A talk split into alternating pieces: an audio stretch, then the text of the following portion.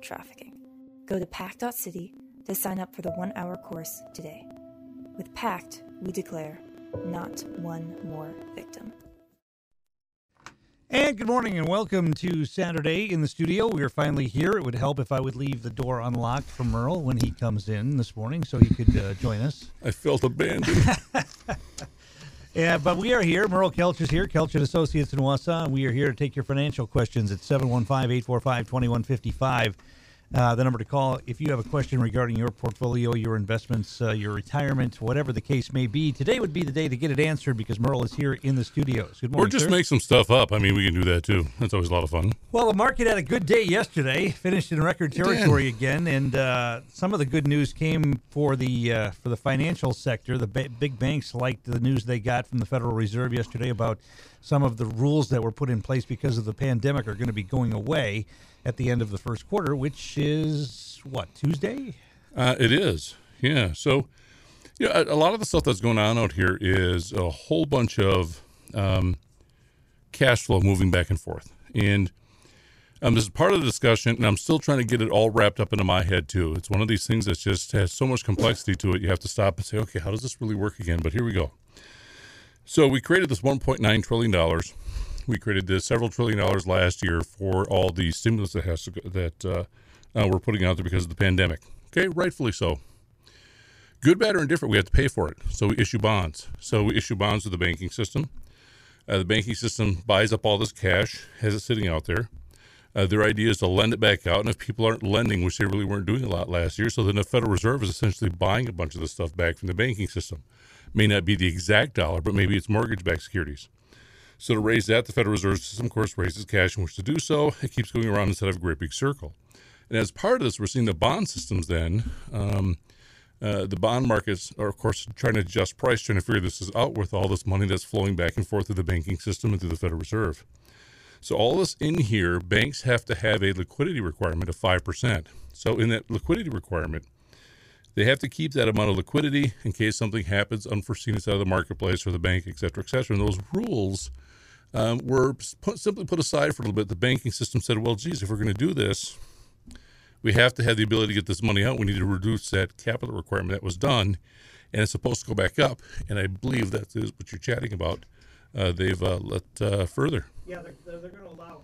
Well, they were going to allow the banks to resume buybacks and also raise div- uh, dividends starting at the end of June. Yeah, so, yeah. Um, the central bank originally said it would lift pandemic era restrictions in the first quarter, but even the delayed move gave investors more clarity. Shares of J.P. Morgan rose 1.7 percent. Bank of America advanced 2.7. So the financial sector is a place you want to get back into if you're out of it, right? Yeah, the, the financial sector is actually in an enormously strong position. They've got a ton of cash out there. Like we've said before, you know, the definition of inflation is too much cash chasing too few goods. At this point in time, inflation is somewhat held back. We have uh, some potential tremendous growth throughout the course of this year in our GDP. But there's a mountain of cash out there right now, and at the moment, the banking system is is flush with it and trying to find some place to go. So the beautiful part about all the expectations of business growing is that banks are going to have to lend money to companies for companies to grow. They need to buy widget machines, and so all this is in really good shape. We just have to get going and get growing. So as part of that, folks, I want you all to go out today and spend a hundred bucks. Just uh, go out there, spend some money. Preferably down at the Eagles Club. Matter of fact, uh, that you say something, Tom. Uh, this evening we are having our moonshine bingo, our first uh, bingo at the. So stop on down if there's room. By the way, this isn't Grandma's bingo. Grandma, so if you're coming down, um, uh, this moonshine bingo is black lights, loud music, rock and roll dancing. There's some rap in the middle of there. There's some spoofs that go on, and you might even catch me dancing. Oh boy, that's worth the price of admission right there, isn't it? 715-845-2155 is the number to call. You're a big believer in the University of Michigan Consumer Sentiment Survey, and it was released Friday showing the final reading of the Index of Consumer Sentiment, 84.9% in March, up from 76.8 in February. So, trending in the right direction. We believe that the vaccine situation is going to uh, get the economy moving again and opening up the and there's uh, evidence and roots of that all over the place. Yeah. I mean, there's green shoots all over. Um, so picking on my friends at the University of Michigan again, I like to pick on them because my wife is a Yooper and I just like to have a lot of fun with it. Uh-huh. Um, they're finally coming out of the spring thaw. They've looked out, they've looked around, and for Michigan, there's only eight more weeks of winter. And uh, they said, well, let's get excited. But no, the uh, the sentiment is really good. Um, the vaccines is, tends to have economies opening up all over the place. Um, states are opening up and saying we've had enough of the mask. We're going to continue on. We're reaching herd immunity nationwide on many measures. Um, uh, certainly some pockets that are popping up in and out and that type of stuff, but largely we're doing pretty good. Um, we hear uh, Pfizer, Moderna, and others saying we're going to have an additional patch that's going to go into the vaccines uh, throughout the course of this year uh, to offset the UK, Brazilian, and South African variants. So all that sort of stuff is popping, and our economy starting to open. And of course, the sentiment saying, "Hey, things are starting to look up are pretty good." I have a friend of mine that's in a travel business, so his uh, his side gig, as you might say, is a travel agency, and in doing so, I said, "How's it? How's the booking going?" He goes, "We just we're just insane." He said, "The amount of booking is just crazy, more than we've ever seen." I said, "For this year?" He goes, "No, for 22." That's funny because I I thought that was one of those industries that had barely had re- you know basically dried up not only because of the pandemic but the fact that most people book their own travel uh, themselves online anymore. Who uses What's a travel agency? I had a big anymore? conversation about this yesterday with them. Um, what's interesting is that for airlines, that for a travel agent, there's not much money inside of airlines. Uh, there's not much you can do. They simply charge a fee for tickets. Um, but as he was saying to me, and, and somebody can correct me if it's wrong, make sure I understood it right, as he said, Tom, if you and I book a uh, package deal to go to the Caribbean for a hotel and maybe a car and an airline, we book it and it's going to cost us a thousand bucks. I'm making this up, folks. And if you book it through a travel agent, it's going to cost you a thousand bucks. The difference is, is that if you, you and I book it and we have to cancel something or something changes, we don't have anybody to go to. Um, and if you do it through a travel agents, they can help you get everything rearranged, moved around, refunds, all that kind of stuff, because they're just doing it in a different type of a, a, a way in different uh, uh, platforms. And so the conversation, we we looked at it, we talked back and forth, and uh, and I think I'm probably going to use at least them as a travel agent because I don't know that I'm going to find it cheaper necessarily, but I at least have the ability to go through and say, well, something's goofed up, we got to change this date, and they can make that stuff happen. We also heard this week, as far as travel goes, that the cruise industry is still going to be uh, shut down for much of this year. So don't look for cruise lines to come back anytime soon. Um, that that's that's something that you know is just not going to change at this point in time. Well, as long as they're not going through the Suez Canal, we're probably going to be. We'll talk about uh, that in a little bit because You know, um, in here, the, the cruise industry is a, a pipeline. Um, I talked about uh, my wife on this. She has a, she's in a business now that um, she does uh, water insurance claims. Matter of fact, she's doing a lot of work in Texas, and so they said, "You don't understand." She goes, "Oh no, I was there. I do understand. We got this." Um, but in that, uh, she says, she goes, "Oh, geez, I just keep getting more, you know, more referrals to do more claims." I said, "Well, that's filling your pipeline." And after a while, she said, "I didn't get it." Well, now she fills it up. You know, in order to have the pipeline drip, pipeline drip consistently, you have to have the pipeline full. And the cruise industry is the same way. Um, filling one ship doesn't do you any good because you have to staff up one shift. You have to you have to have that ship so it's filled up not only today but in two weeks for the next cruise, and then two weeks, and then two weeks. Because many of the people they're hiring on are on that ship for six or nine months uh, as far as staff goes. And so those cruises have to be filled up. And now you multiply that times one ship times many ships. And there's a lot of bodies that have to get filled up to fill that pipeline to have that industry rolling uh, uh, pretty good. And it's going to take a while. Now, from cruises that I've been on, I'm getting offers all over the place for cruises, not only for 21, but later on.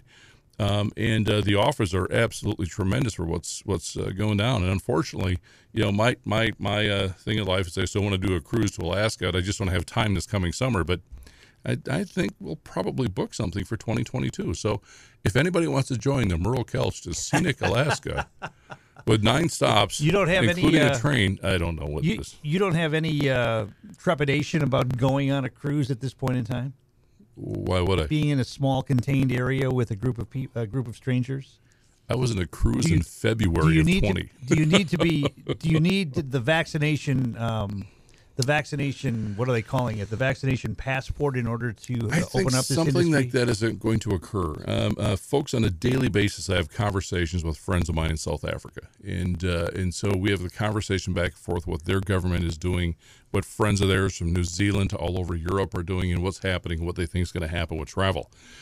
In in uh, South Africa right now, they've they've had such a bad breakout with the new variants. They're like crazy trying to get in. You can get in now. It, it, last year, you couldn't get into the country, um, nor were they really letting people out. And, and they think we're going to have some sort of a World Health World Health Organization recognized um, uh, passport that shows you not only that you have the vaccinations for COVID, but maybe having having vaccinations for uh, hepatitis and other things. I don't think that it's all that bad of an idea as much as I don't want people going into my life. I don't think it's all that bad of an idea. So, so in here, I have not had the vaccination. I have had COVID. Um, so UK studies say that if you've already had COVID, um, you're just as uh, protected for uh, the vaccines the other time. side. Well, Not- the CDC said six months, and now Six the, months, they- They, actually came out and said a year about a month ago. They said it's actually about a year. UK said about the same thing. Those that have originally had it are not getting it a second time. And remember, folks, there's like 50 people worldwide that have had truly had it twice. And when I say truly, is they say there's a whole bunch of people that didn't quite get over it and they got sick again, still from the same original sickness. So the probability of getting it a second time is low. Could we? Probably. How long? We don't know. It doesn't look like it's within a yearish or so. So with that, I'll probably get the vaccine. And, and in my opinion, I want to look for the one that obviously has the best eff- efficacy for the South African variant since I'm going there in a year. Oh, there's a microphone hit. So for me to travel on the ship, does it matter? We live in Wisconsin. We're going around and next to each other in a body every fish fry. You know, so a cruise ship not going to be much different. But I would be pretty certain that uh, coming up on cruise ships, you're going to have to have your vaccine card, or say, have you had the vaccine, or have Yeah. you had it, and attest as such. Um, uh, I don't know if attestation is uh, attestation is going to work. Um, so I think you're going to have some sort of a vaccine passport or proof that you've had it is going to have to be part of going on a cruise ship. So from that, do I have a problem with it? No, I've had the vaccine for mumps and measles and all that sort of stuff, and tend to be just fine. And so I think I'll be fine with the others too. All right, we're going to take a break here. We'll come back with more. If you have a question for Merle, give us a call. We'll be right back on WSAU. Vision loss is not something that you feel until it happens. Most people lose their vision from diseases like macular degeneration and glaucoma, not at birth. With macular degeneration, you lose your central vision. You have a blind spot right in the center of your face, so I can't actually see your face. So even that little circle in which I could see became a big blur. I was 65 when I Keep up with the Biden White House They know Joe Biden is corrupt. on WSAU and WSAU.com. And we're back here in the studio. I'm Tom King, Merle Kelch, Kelch and Associates in Wausau. 715-845-2155 is the number to call here if you have a question. You know, we had something uh, happen this past week, and, and one of the things I love about my job is I work with a lot of people who are clients and, and staff that are smarter than me, and I really like that because I tend to learn some things and get different perspectives on stuff. And so we have one of our clients that I'm sure that he's listening right now. So, um, Jay, as I will just simply say, uh, thank you for the tip and the idea because I love that it was a great one. He came by and says, you know, Bitcoin really seems to be a trend or a craze. I'm like, oh no, here we go. You know, so in here, he says, no, he said, I don't want to buy it. He said, because it doesn't make anything. He was a officer of company and owned businesses. He says, they don't make anything, but people keep grabbing toward it. He said, why don't we look at companies that own Bitcoin, hold Bitcoin, or use Bitcoin? We started going through and looking at this. And so we Tesla found, being one of the big ones. what's that? Tesla being one of the big ones. Uh, It is, and we actually did not choose Tesla, but for the same reason. Um, uh, Tesla just announced this past week that if you want to buy a car with Bitcoin, they can accept that. Was Yeah. one of the reasons they bought a bunch of Bitcoin because you have to have it reserved for transactions back and forth. And so we started looking at other companies that did that, and um, we looked at companies that are going to have to use, going to have to. I'm not from Wisconsin. Um, we're looking at companies that will have to use um, Bitcoin for transactions for them to continue on. And probably, folks, you guys can think of a bunch of different companies with this.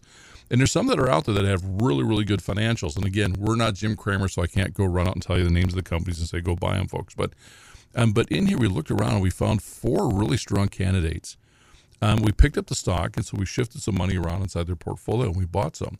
Um, what's interesting, and on Friday's close, two of the companies that we bought were up five percent on Friday, and we just happened to buy them within the right couple of minutes in the morning and Friday morning and made some money. Um, but you know what? A, what a great way to look at that. I hadn't quite thought about that. You know, think about it. We don't have to buy Bitcoin, but if there's going to be companies that are out there that are going to allow Bitcoin to be part of the transaction and the currency, they don't have to hold it, but they're going to be affected by Bitcoin if it has the ability to have use. And those are the companies we looked at.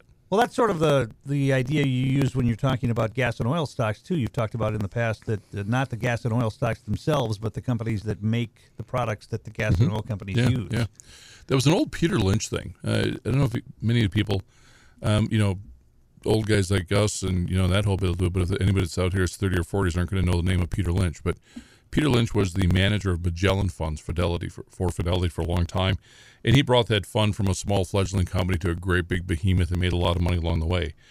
And, and along the way, his principle is always, he said, buy the stuff you know and love and the products that you're familiar with. He said that's always the better way to do it. He would do that, buying good quality companies. He knew what they did. He knew how the work goes. Even Warren Buffett says, if I don't understand what the technology is, I'm not buying the company. He said, I want to know what it is.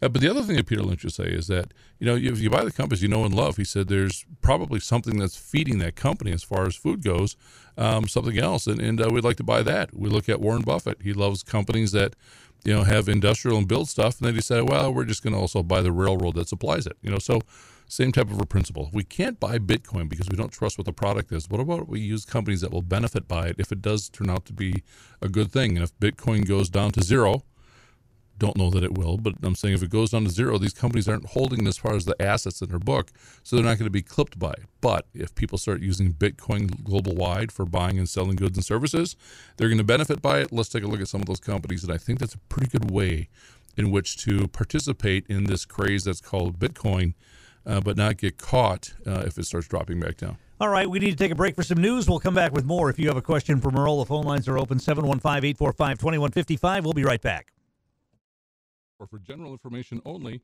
and are not intended to provide specific advice or recommendations for any individual. To determine which investments may be appropriate for you, consult your attorney, accountant, financial advisor, or tax advisor prior to investing. This show contains forward looking statements that may not come true. Securities and investment advisory services offered through HBEC Incorporated, member FINRA SIPC. HBEC Incorporated Kelch Associates are unaffiliated companies, and this program is intended for Wisconsin residents only. One in I'm three Tom adults has prediabetes. One Two in three. dead That- By giving your extra tickets to VetTix, you'll help America's heroes reduce stress, strengthen family bonds, and create a truly happy memory that will last a lifetime. So when you really want to say thank you for your service, give the experience, give the memory. VetTix. Give something to those who gave. For more information on how you can make a difference, go to vettix.org. And we're back here in the studio. I'm Tom King, Merle Kelch, Kelch and Associates in Wausau. Phone lines are open 715-845-2155. Let's see if we can get somebody on the phone right now. Good morning. Who are we talking to? Keith. Go ahead, Keith. Morning, Keith. All right. Hello. Uh, question that uh, is odd, I would say, and you probably have not handled in the past, so please excuse me if you have. Well, Keith, if it's odd, I'm your man. Okay, here it is. I know that nickel, the nickel, the coin, is probably our only piece of currency in the U.S. that is worth close to its material value. Now, I hear a lot of people talk about investing in gold and in silver. What are your comments about uh, investing somehow in nickel, though it probably won't be the same as gold and silver, because I don't think you can house a shit-ass pile of nickel in your house uh, physically. Uh, and then maybe the comment on why the nickel is still worth four cents in material value. Now, I know nickel is uh, uh, a tremendous mineral uh, when it comes to industry, probably just as much important as gold. I mean, you can't make chrome or stainless steel without it. I'll stop and uh, let you speak. All right, thanks for the call. Appreciate it. Thanks for the call. Appreciate it. Yeah, I've, and, and Keith, it's, it's an interesting question. I don't know a ton about nickel, um, but I know that uh, most of the metals have been rising for two reasons. One, uh, because of, of you know the fear of what's going on in the economy, and that's really kind of the gold and the silver rise. Um, but nickel and others are going up simply because we're starting to use the materials again. Um, so I've never heard of anybody just holding an ounce of nickel. I've never heard of that, but I'm certain that there's some sort of either a, a rare earth or some sort of a metals ETF in which has nickel on the inside of it, in which they're holding it one way or another. So I can't comment, but I just know the general metals themselves are starting to go back up. But it's an it's an interesting question. Wouldn't you and be able to buy I that make a note on? like any other commodity, like copper, like uh, zinc, like Yeah, any, the any- question would be is how do you hold it? You know, I, I know that I can hold a, an ounce of, of palladium. Um, I'd hold an ounce of uranium for a little while, yeah, maybe. But yeah. uh, Mhm. um, but uh, but that's an interesting question, and Keith, one I don't know a lot of answers about, but uh, like most metals, they're going up because we're starting to use them, um, uh, and it makes sense. Now, what's kind of interesting though is back in the 40s, if I had to remember, I think it was like 41 and 42. Um, nickels were not made out of nickel because the nickel was going into the war effort for World War II. Um, and I think did they call them the? I think they call them tin pennies for a while because of the copper, but the nickels were made out of something else. Hmm. And if you look at them, they're really different and they're enormously valuable. I think the last time I looked at them, there's some two thousand bucks for a good one, uh, for the the nickels of those days. Um, but uh, you know, who knows? If the price goes up, we could finally see it. We, we could possibly see the metallurgy uh, change in a nickel from actual nickel. Well, do we? You can make the argument now. Do we really need the mint to keep making coins? Do we need to keep making pennies and nickels and dimes and uh, even quarters? Um, is that going to be something that's going to be necessary going forward? it would forward? screw up every furniture sale from nine ninety nine ninety nine. You know, so um, I don't know. You know, my opinion would be is we probably don't because we can round stuff to a buck these days. or even I mean, know. just that the cash itself. I mean, I've talked to people that are in our in our building, and many of them don't carry any cash on them. We were just talking about this. You do, Yeah. I do. Still carry cash a little bit any, Mm-hmm. anyway, um, but uh, there are a lot of people that live completely off the cash society with nothing Yeah, but yeah. nothing but their debit card or what or credit cards. which which floors me. Don't get me wrong; I have them on my pocket too, but um, but I, I like to use cash for stuff. It's just better. But you don't I- you don't even need to. I mean, used to be you need you need, would need cash to, to use vending machines, to use parking meters, to use all kinds of different things. Even those things now you don't need cash to use. Mm-hmm. You know, it, it, it's so true. You know, we looked at, uh, and again, folks, obviously, pretty much everybody knows I'm always pretty uh, uh, attached to the Eagles Club. We do a lot of stuff and a lot of work down there. And uh, we had had stuff set up for a lot of years where we had set up everything worked in quarters. We didn't even have to have any dimes, nickels. We really had them inside of the till and that whole bit. And then we set it up that we're going to actually charge for taxes for foods and services versus just eating it and paying it on our own. And as soon as we did that, all of a sudden, like, oh, crap, now we got to have dimes and nickels and pennies for all the bills that come up, you know. So we did that. But what's interesting is we used so few of them um, that at the end of the night, and the day, we don't count the dimes and the pennies and the nickels. We just leave them in the till. And if we need more, we just put more in there because it's so few that we have to count up because most of the stuff is quarters and bills. Um, uh, It's not like the, the old Taco Bell commercial where you dig through your cushions to find enough to buy a, a 98 cent taco. That might be true, but now it has to be sanitized first Yeah. if you go through. But but it's, it's interesting. So those small the small ones really don't need. You you even round up to a quarter, just make it simple and have one coin.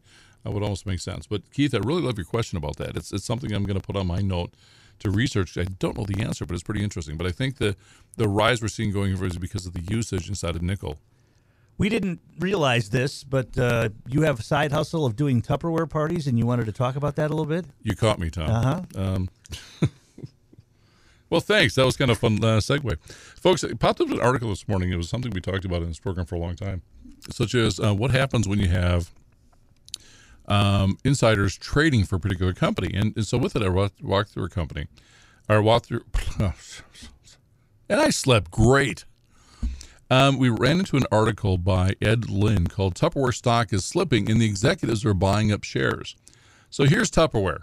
Forever in my lifetime, Tom, I will burp the lid on no matter what it is with plastic because of Tupperware. Uh huh. Remember when you had to Sure. do that? You got to Yeah. burp the lid. Yes, I still do that.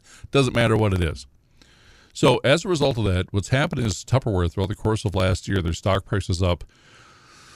Oh boy, uh, I had the number sitting here, but last year they were up some enormous percentage, like 30 or 40 percent last year. Uh, this year they're down some 23 percent. But as a result of that, you're having the uh, chairman, uh, the executive vice president, uh, the president, and five executives in total buying $1.2 million of Tupperware shares, shares throughout the course of this month, including the president and CEO. So they're buying the shares, and the reason for they're doing that usually is because you find it that they're having a lot of profit and profit issues coming up into the future. And so with that, I love to see this stuff, and I like that there's an article that pops up that talks about this. This is something I try to find um, when I'm looking at individual stock. Now, folks, I'm not telling you to run out and buy Tupperware. Um, I don't know if it's good, bad, or indifferent. I'm not going to say don't like their stuff. It is pretty handy. Um, the colors are somewhat special these days, but um, I love to see it when executives do this and they believe in their product so much that they're going to buy shares personally with their own dollars outside of executive bonuses, 401ks, and that whole bit. And that's what's occurring here. Since the price came down, they went up and bought a bunch of shares. So they obviously believe what's going on to the uh, long term of this company. All right, I wanted to bring up GameStop again because they were in Yeah, the news yeah. this week. GameStop reporting uh, double helping of losses. The computer game retailer this week reported a net loss of $138.8 million in 2020, following a $19.1 million profit in 2019. The Wall Street Journal reports GameStop notified the SEC it's losing eight members of its board. GameStop looking to make a push into e commerce, and the company Mhm. says it's considering selling stock to pay for that transformation. If you were in the market, would you consider buying GameStop stock as they try to head into the e-commerce market? And isn't it a little bit late for an established company to get into the e-commerce business?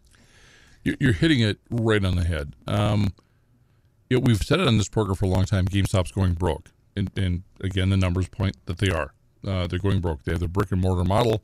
You come and you buy or rent one of the games, sort of like you know, when we had uh, Hollywood Video or Blockbuster, and their model wasn't working. They had to be online. So as a result of that, uh, they hadn't been doing until like just now. They've just started to become an e-commerce type of a company.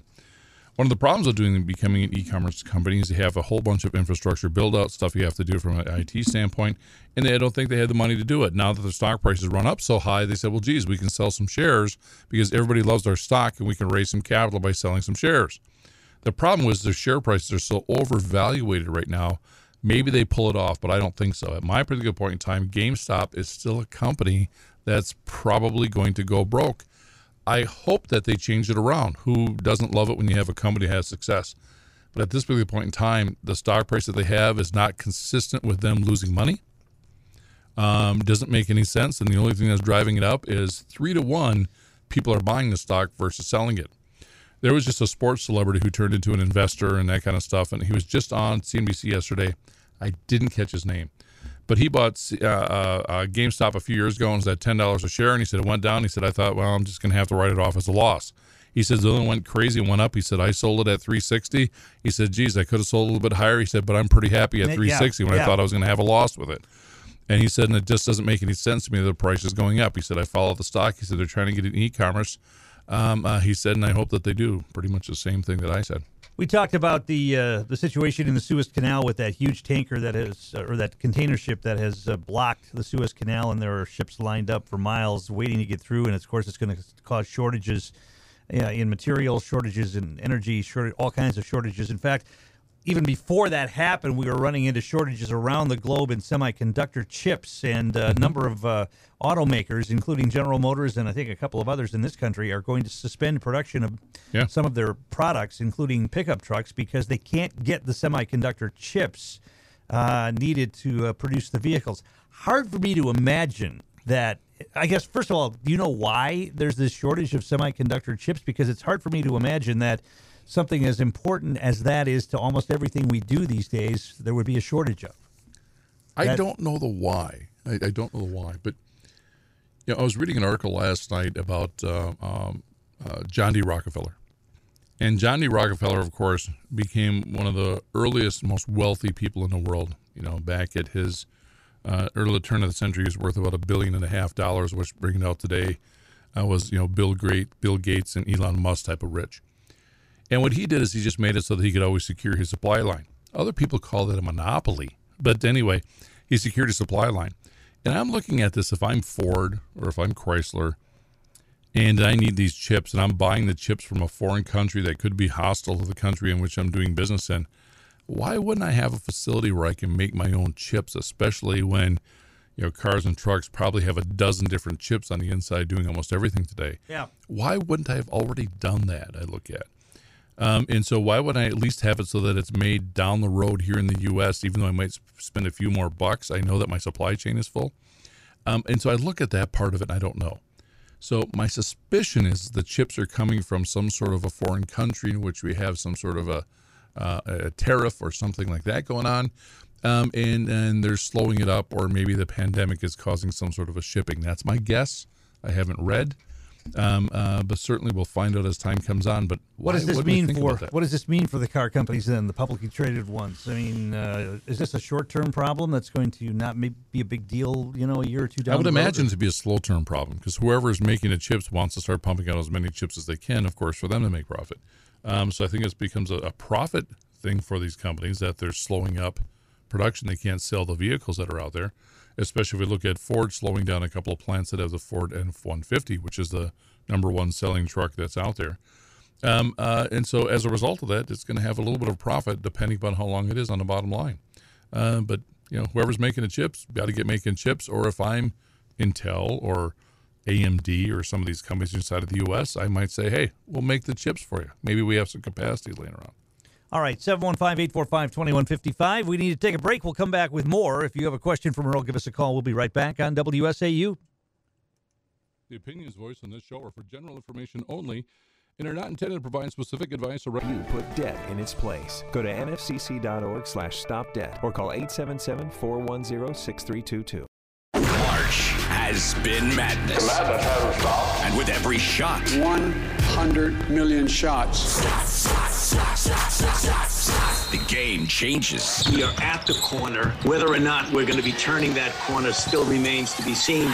As it plays out, we'll get shots in the arms. Kids get back to school. Easing restrictions. Capacity limits will also be lifted. We are maintaining the mask. Keep it here for the play-by-play. Take these shots on WSAU.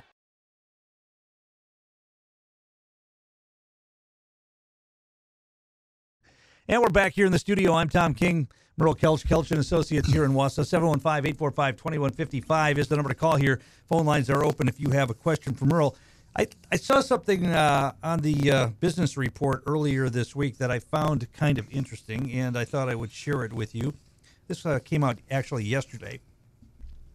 Um, the largest oil and gas industry trade group endorsed a price on planet warming carbon emissions on Thursday, a major change after the industries have long been against climate change regulations. In a White House meeting earlier in the week, leaders from ExxonMobil, BP, Chevron, and other companies signaled support for market based carbon pricing. There's been growing pressure from oil and gas investors to measure their contribution to climate change.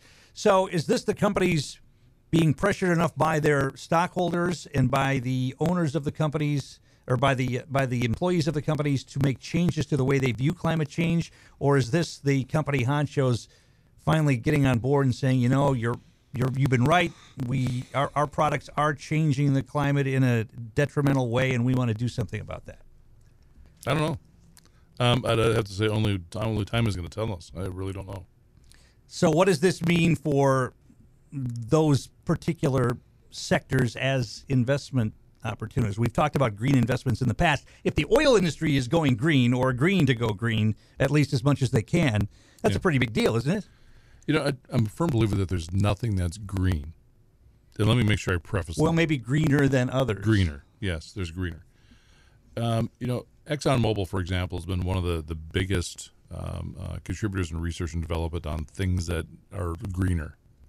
So they've been using, of course, they've seen it on online. I've seen that where they use algae to grow diesel fuel rather than actual stuff. You know, hydrogen power it's plants. Good public relations, and uh, sure. um, but but the truth is that the the uh, large oil companies have been doing it because they're looking at it and saying, how do we have survivability if we run out of gas and oil, or if we're not using gas and oil, or if there's such a penalty to it that we have to do so? We got to do something greener. So they're they're huge research and development in that stuff. So, so I don't think there's green, but I think there's greener, and maybe that's the direction that they're going and saying, can we do stuff that's um, uh, less? We're always going to have oil and gas, folks. We're never going to get rid of it. Um, you know, so well, maybe not in our lifetime, know, but eventually. Well, we can't. Every all plastics are done from oil and natural gas and, and that whole bit. So, it, we're not. We have to have plastics, no matter what. We have to have plastics. Well, I think you could make the argument that we can replace plastics with something else eventually, whether with it's steel, hemp, whether it's hemp, whether it's something that's biodegradable, whether it's something that doesn't last a zillion years in a landfill. I think eventually that's going to happen, don't you? Maybe, but we'll probably have to use plastics or fuel to fire it up to heat it to make it work. No matter what, we have to have heat or fuel to make it work. So it's always going to be around. I, I especially within our lifetime, Tom. It's always within our lifetime. I'll agree with that. Now, I, I like the you know the fact of, of going to EV cars. I think that makes sense from air pollution, but at the same time, we still have to have the coal fire plants. We got to rip up the ground for all the materials that we need to do it. So there's greener. I don't think there's green that's out there. So perhaps this is the direction that we're seeing happen with some of the big oil and gas, knowing that they have to do something different. Now, I would love to see that we're doing more natural gas. More natural natural gas uh, burns a lot cleaner. Um, um, easy to hold, easy to, to get out of the ground. North Dakota literally comes has it coming out of the ground. Um, Uh, so, and we're one of the biggest for it. And so, for me, natural gas, what I'd love to see doing more than uh, than gasoline if we can. Um, I think it makes more sense. And I'm not necessarily what you would call a tree hugger by any stretch of the imagination, but if we can do it better, why not do that? It looks like we are at a a moment in time where the United States is going to get more serious about infrastructure repair or replacement when it comes to things like dams, bridges, all of the things that we have let deteriorate over the years. It looks like we may be in a position to actually get some of that stuff taken care of now uh, with congressional approval. Does that mean that companies that are involved in big building projects might be uh, a good thing to look at right now because those projects might be being green lit here in the next few months? Um, you're talking about Caterpillar. You're talking about companies that make concrete and steel and all of the things that are needed for dams, roads, bridges. Um, my, my, this is my thought, folks. This is just my opinion. Are they good companies to get into? Well, I think they have been all along. You know, the companies that are inside of the building trades that have been have been busy and doing very well. They weren't shut down. They were continuing to keep working as essential businesses, so they haven't shut down.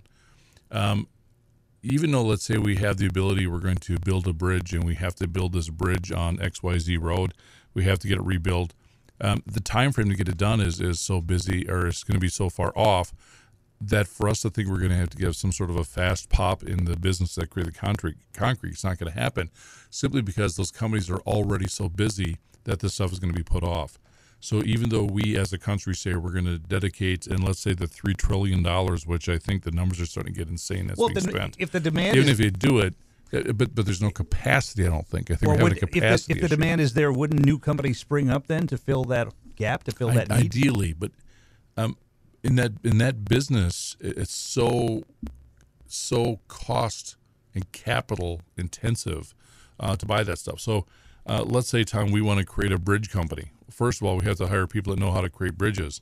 Now we have to buy the capacity, whether we're going to do some sort of a big piece of steel, such as Veritas here in town. Um, I said, I think I said Veritas. That's not Veritas, but the, the bridge company. We'll go mm-hmm. with that. Yeah. Um, um, but you know, we're going to do that. Well, now it's got to reach into their capacity because they're always busy doing some other things. We have to have the equipment that has the ability to do that. We have to buy all that sort of equipment. So a new startup company is very expensive in which to do so. Will it happen? I don't know. But I think all this infrastructure we're talking about, do we need it done? Yes. Do we need the appropriation to get it done? Sure. To what amount? Who knows?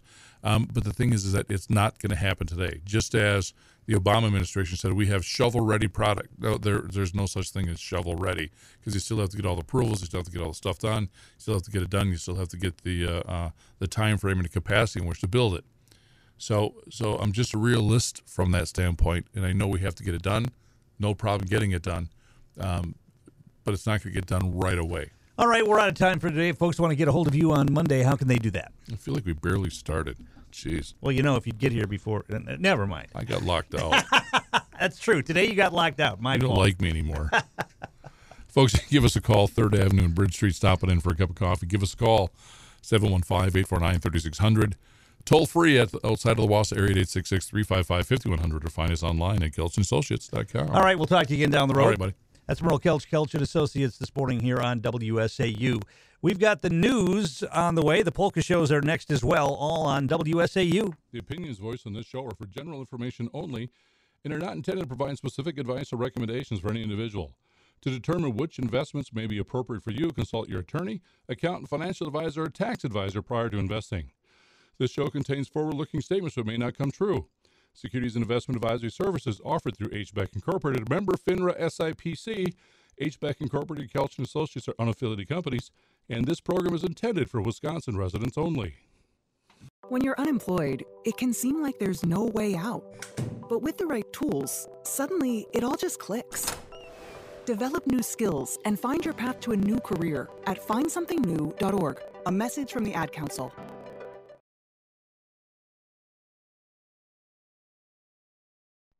WSAU, Wausau, WSAU FM, Rudolph, Stevens Point, Marsh.